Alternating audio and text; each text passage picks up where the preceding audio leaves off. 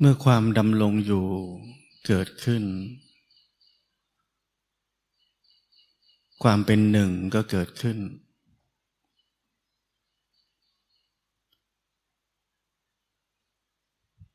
ความเป็นทั้งหมดก็เกิดขึ้น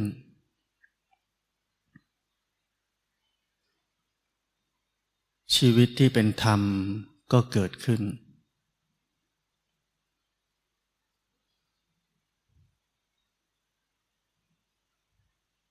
เมื่อตัวชีวิตนั้นเป็นธรรมแล้ว ก็ไม่มีใครต้องปฏิบัติธรรม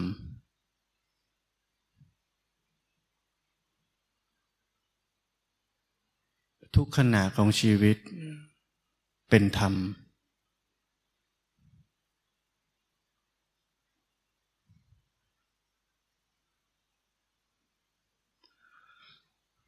คำพูดทั้งหมดไม่สามารถทำให้เราเข้าใจธรรมได้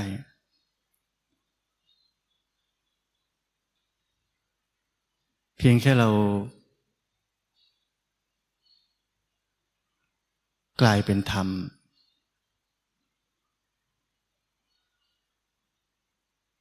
เราจะเข้าใจทุกอย่าง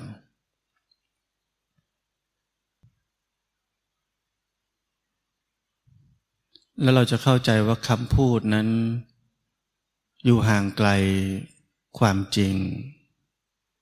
มากมาย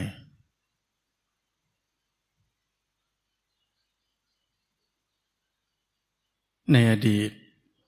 มีเจ้าเมืองคนหนึ่ง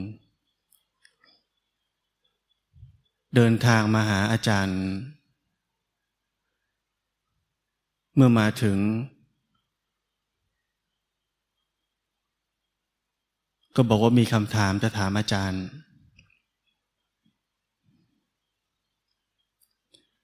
อาจารย์บอก อืม ถามมาเจ้าเมืองคนนั้นถามว่า อัตตาคืออะไร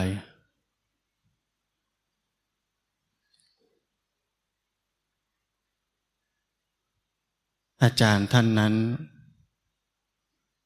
ฟังแล้ว พูดออกไปทันทีเลยว่า ไอ้เจ้าเมืองโง่เอ้ย เรื่องแค่นี้แกยังไม่รู้ เจ้าเมืองโกรธมาก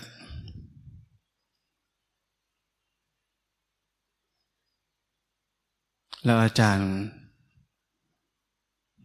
จึงได้พูดออกไปว่า ตอนนี้เจ้ารู้หรือยังว่าอัตตาคืออะไร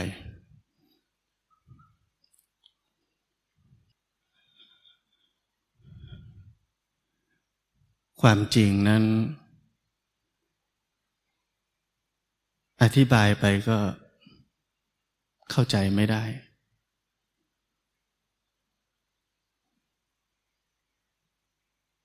คำว่าความจริงนั้น เป็นเรื่องที่รู้ได้เฉพาะตน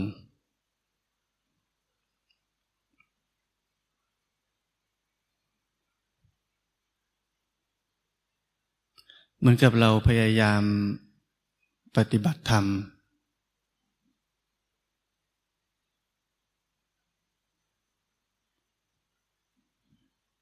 เราพยายามปฏิบัติตามวิธีการ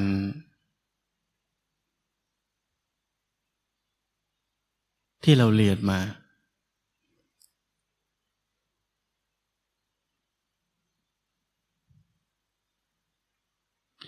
เราพยายามปฏิบัติตามแนวทาง ที่เราเชื่อว่าใช่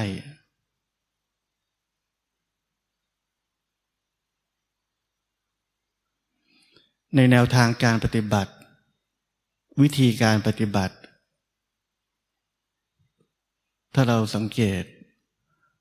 มันเต็มไปด้วยเงื่อนไข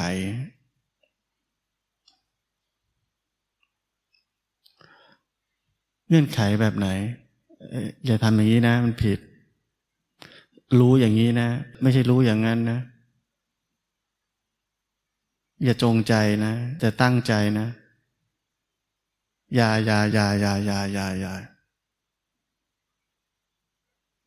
แล้วเราก็จะพลานอยกับ คำว่าอย่านั้น กูผิดปะวะเนี่ยกูผิดปะวะเนี่ย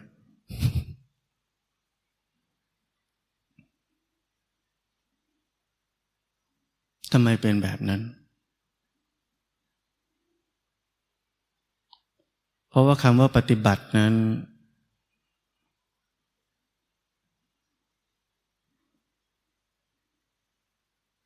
มันอยู่ภายใต้ความคิด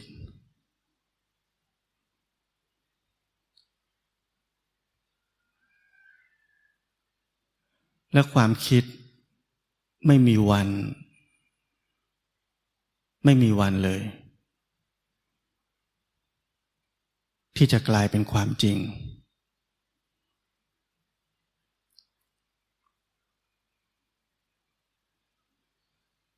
คำว่าแค่รู้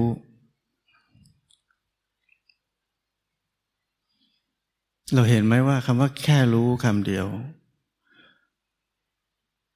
เราสามารถพยายามจะแค่รู้ได้ด้วย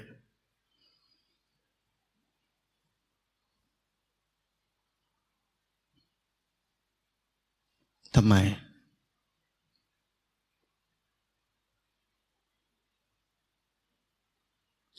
เพราะเราให้คำจำกัดความของคำว่าแค่รู้มันควรจะเป็นยังไง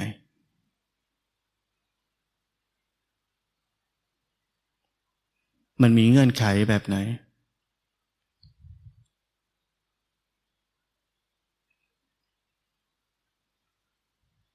แล้วถ้าแค่รู้ของเรายังไม่ถูก เราก็ยิ่งคิดและพยายามว่า แล้วยังไง จะพยายามทำให้ถูกถ้าอย่างที่ผมบอก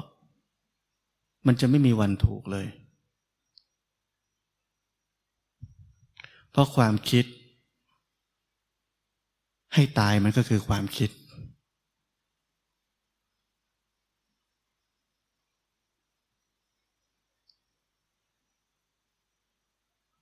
ด้วยความที่เราทุกคนบูชาความคิดมาก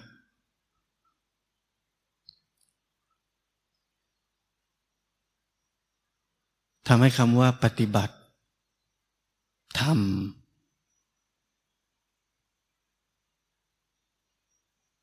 คำว่าปฏิบัติคำนี้ จึงกลายเป็นความผิดพลาดของชีวิต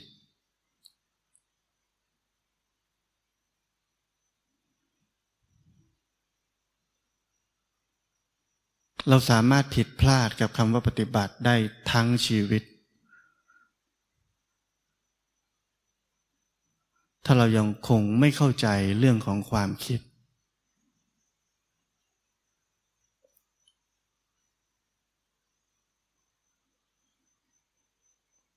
เมื่อไหร่ที่เราเริ่มปฏิบัติ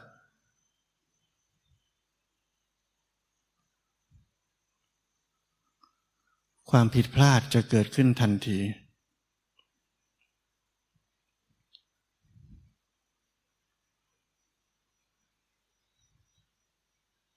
ก่อนหน้าเราจะเริ่มปฏิบัติ เราเริ่มต้นด้วยแนวคิด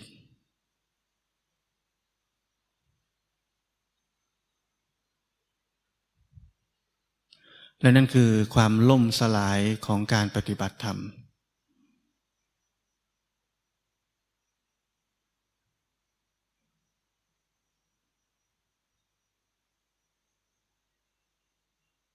แต่เมื่อเราเข้าใจว่า แท้จริงชีวิตนั้นเป็นธรรมอยู่แล้ว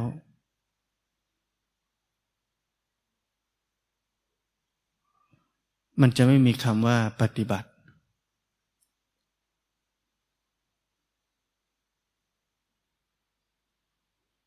เมื่อเราพ้นจากโลกของความคิดปรุงแต่งทั้งปวง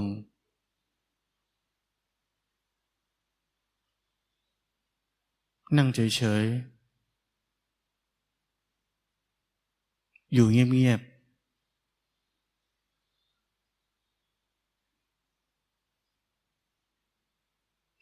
ไม่ถูกแนวคิดใด ๆ เลยครอบงำการใช้ชีวิต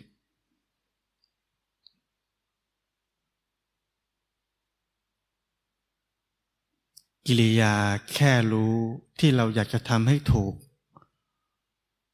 มันจะทำงานของมัน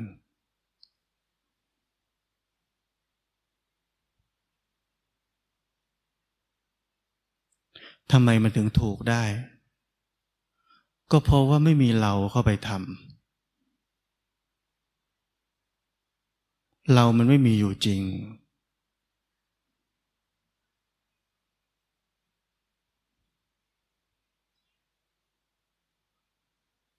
เราเป็นแค่ความคิด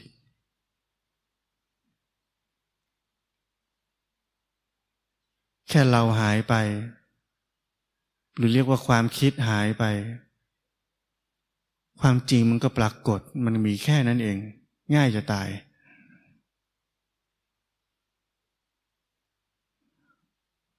เราปฏิบัติธรรมจะให้มันซับซ้อนยุ่งยาก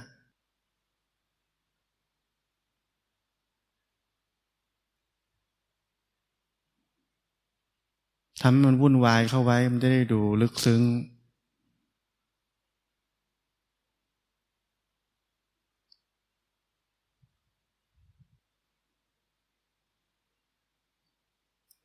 สิ่งที่ยิ่งใหญ่กว่าคำว่ารู้ คือความดำรงอยู่ คือความเป็นหนึ่ง ความไม่แบ่งแยก ความไม่แตกต่าง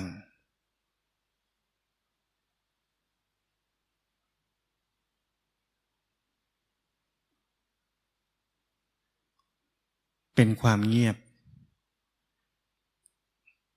ความเงียบคืออะไร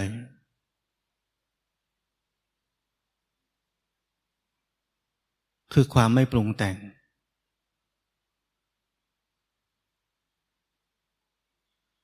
มันเห็นแล้วก็เงียบ ได้ยินแล้วมันก็เงียบ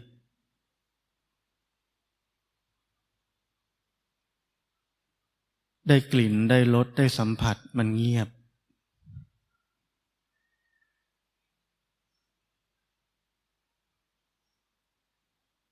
มันจะค่อยๆเงียบเอง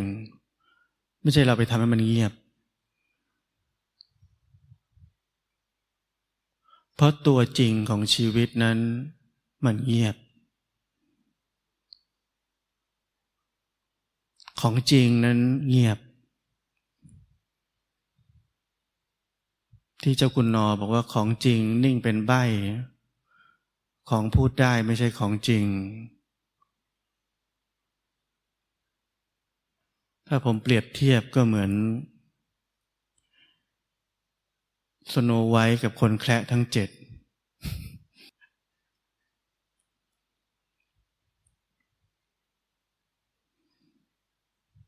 กระจกวิเศษ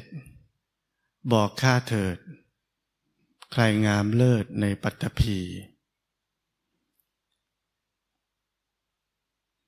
กระจกมันดันพูดได้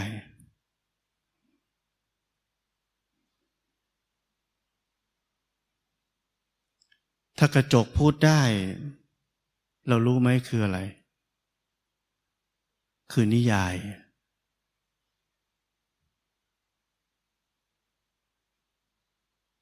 ที่เราคอยแยกแยะนู่นนี่นั่น สรุปลงความเห็นได้แล้วเราเรียกว่าเราปฏิบัติธรรมเราเข้าใจผิด เราคือนิยาย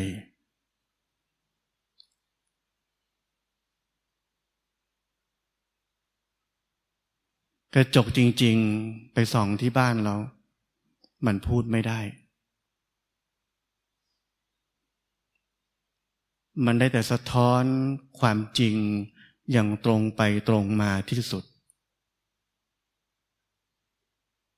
ไม่เอ็นเอียงเลย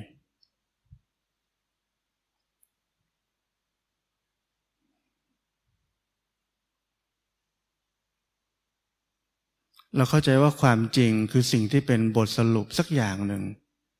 เราเลยชอบสรุป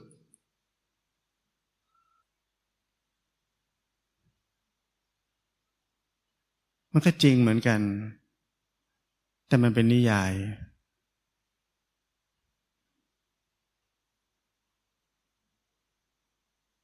มันมีความจริงยิ่งกว่านั้น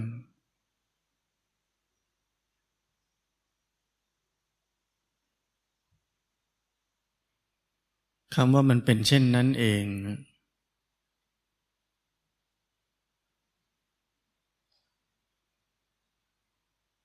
ออกมาจากใจที่ไม่มีการลงความเห็น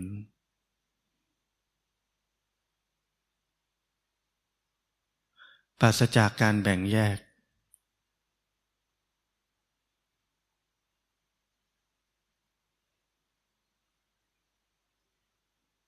ไม่ใช่คำไว้ปลอบใจตัวเอง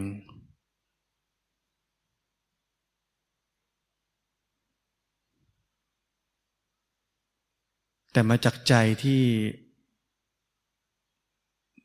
ไม่มีความเกี่ยวพันใด ๆ กับสิ่งใด ๆ ในโลกนี้เลย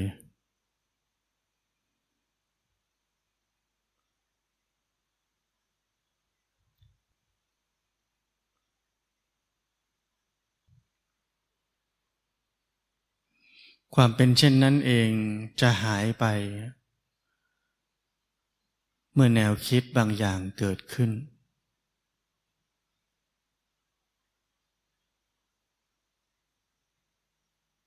แนวคิดคือความปรุงแต่ง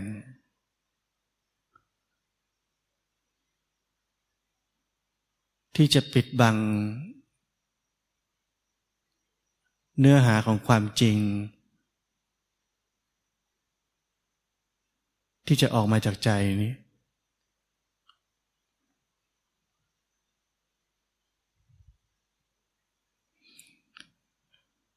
ถ้าเราสังเกต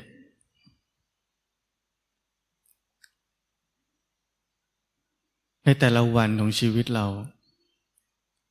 ในแต่ละขณะของชีวิตเรา เมื่อมีบางอย่างเกิดขึ้น อาจจะเป็นสัญญาความจำได้ อาจจะเป็นเรื่องราวในอดีต อาจจะเป็นเรื่องราวในอนาคต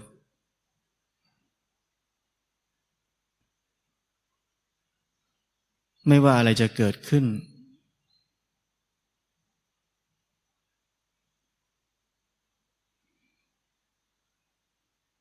เรามีความสัมพันธ์ต่อมันยังไง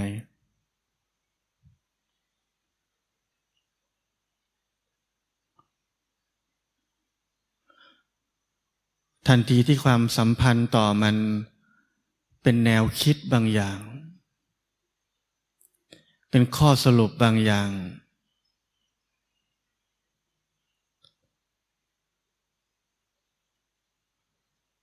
ความจริงก็ได้หายไปแล้ว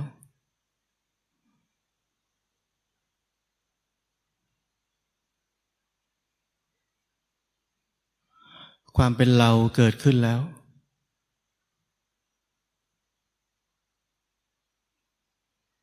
ความคิดปิดบังทุกอย่างแล้ว ความเป็นเช่นนั้นเองหายไปแล้ว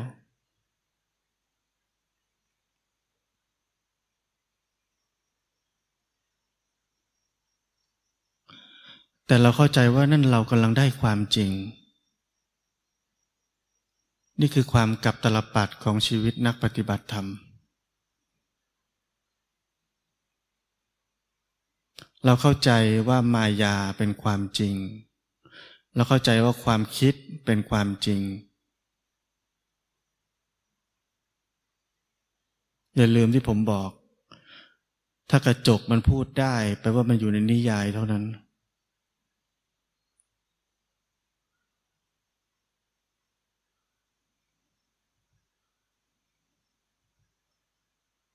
ความดำรงอยู่นั้น ไม่ว่าอะไรจะเกิดขึ้นภายใน มันปราศจากความเกี่ยวพัน เมื่อมันปราศจากความเกี่ยวพัน มันก็ไม่มีการลงความเห็นในสิ่งสิ่งนั้น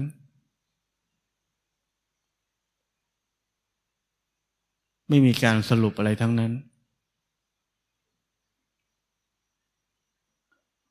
เพราะว่าทันทีที่มีความเกี่ยวพันไม่ว่าสิ่งนั้นจะเป็นเรื่องของความสุข หรือความทุกข์ หรือสิ่งที่เราเชื่อว่านั่นคือความจริง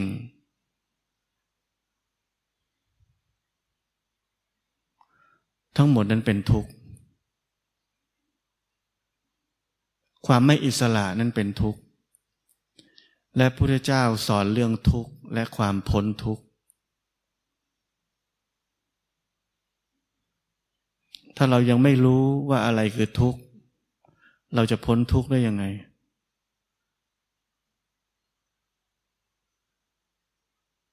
เราไม่รู้จักความคิด เราไม่รู้จักความเกี่ยวพัน เราไม่รู้ว่าอะไรคือความพ้นทุกข์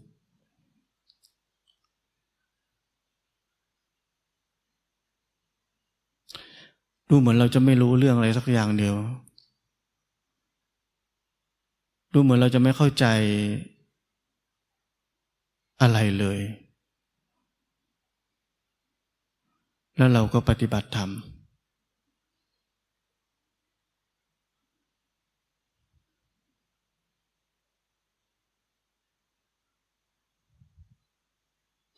เราถึงต้องปฏิบัติธรรมกันนาน ปฏิบัติธรรมกันนานจริง ๆ แล้วเราไม่ย่อท้อด้วย เพราะอะไร เพราะเราเข้าใจว่าเราต้องสั่งสมบารมี นี่คือความคิดเหมือนกัน เป็นเรื่องที่อาจารย์ต้องหน่าช็อกพอสมควร ที่เรามีข้อแก้ตัวให้กับการปฏิบัติผิดของตัวเราเองตลอดเวลา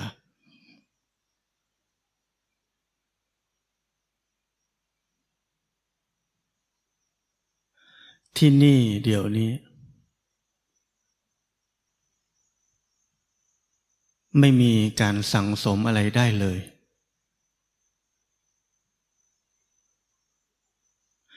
การสั่งสมบารมีนั้น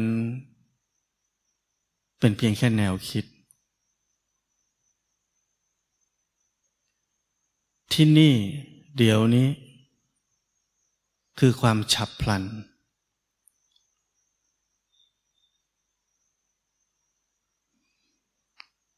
วกเรามันมีแต่ความเชื่อ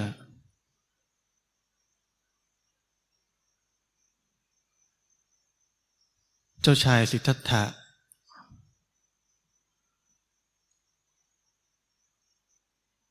ปฏิบัติผิดอยู่นาน พยายามทำทุกอย่างตามแนวคิด ที่ อาจารย์ของท่านให้ไว้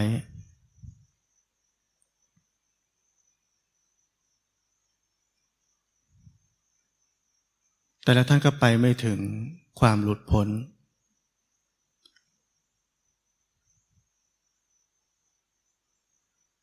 จนถึงวันหนึ่ง ท่านตัดสินใจนั่งใต้ต้นโพนั่งเฉยๆ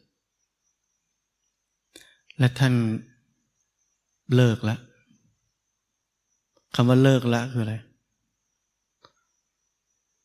พ้นจากแนวคิดทุกอย่างแล้ว ท่านไม่เหลือแนวคิดอะไรแล้ว ท่านทำทุกอย่างแล้วที่ท่านเคยคิดว่าจะทำ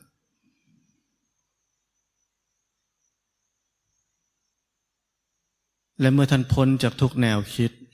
จะเหลืออะไรได้ นอกจากการนั่งเฉยๆ แล้วก็ดำลงอยู่ กับแต่ละขณะไปเรื่อยๆ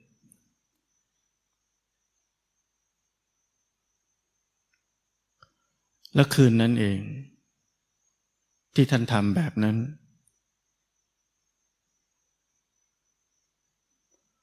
ลุงเช้าเจ้าชายสิทธัตถะ ก็ได้กลายเป็นพระพุทธเจ้า ต้องสั่งสมไหม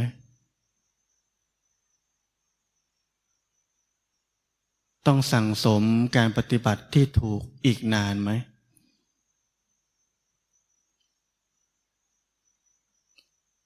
พระพุทธเจ้าคือตัวอย่างของความฉับพลัน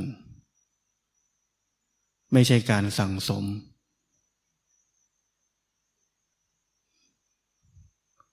พวกเราชาวขี้สงสัยอาจจะคิดต่อ เอ๊เราก็อยู่ที่นี่แล้วนะ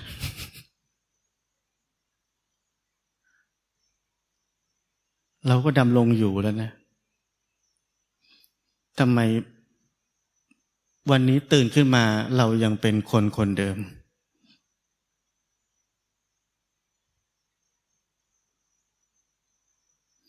หลวงพ่อเทียนเคยเปรียบเทียบ เปรียบเสมือนเรามีลูกกุญแจ แล้วก็มีแม่กุญแจ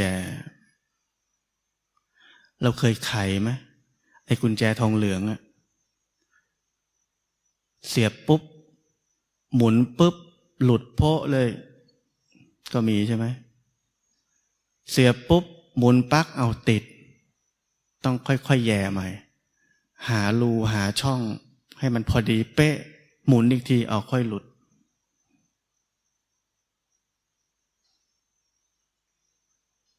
มันไม่ใช่การสั่งสม มันคือการค้นพบ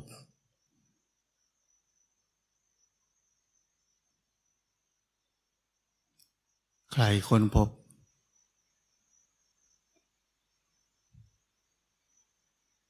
ไม่ใช่เรา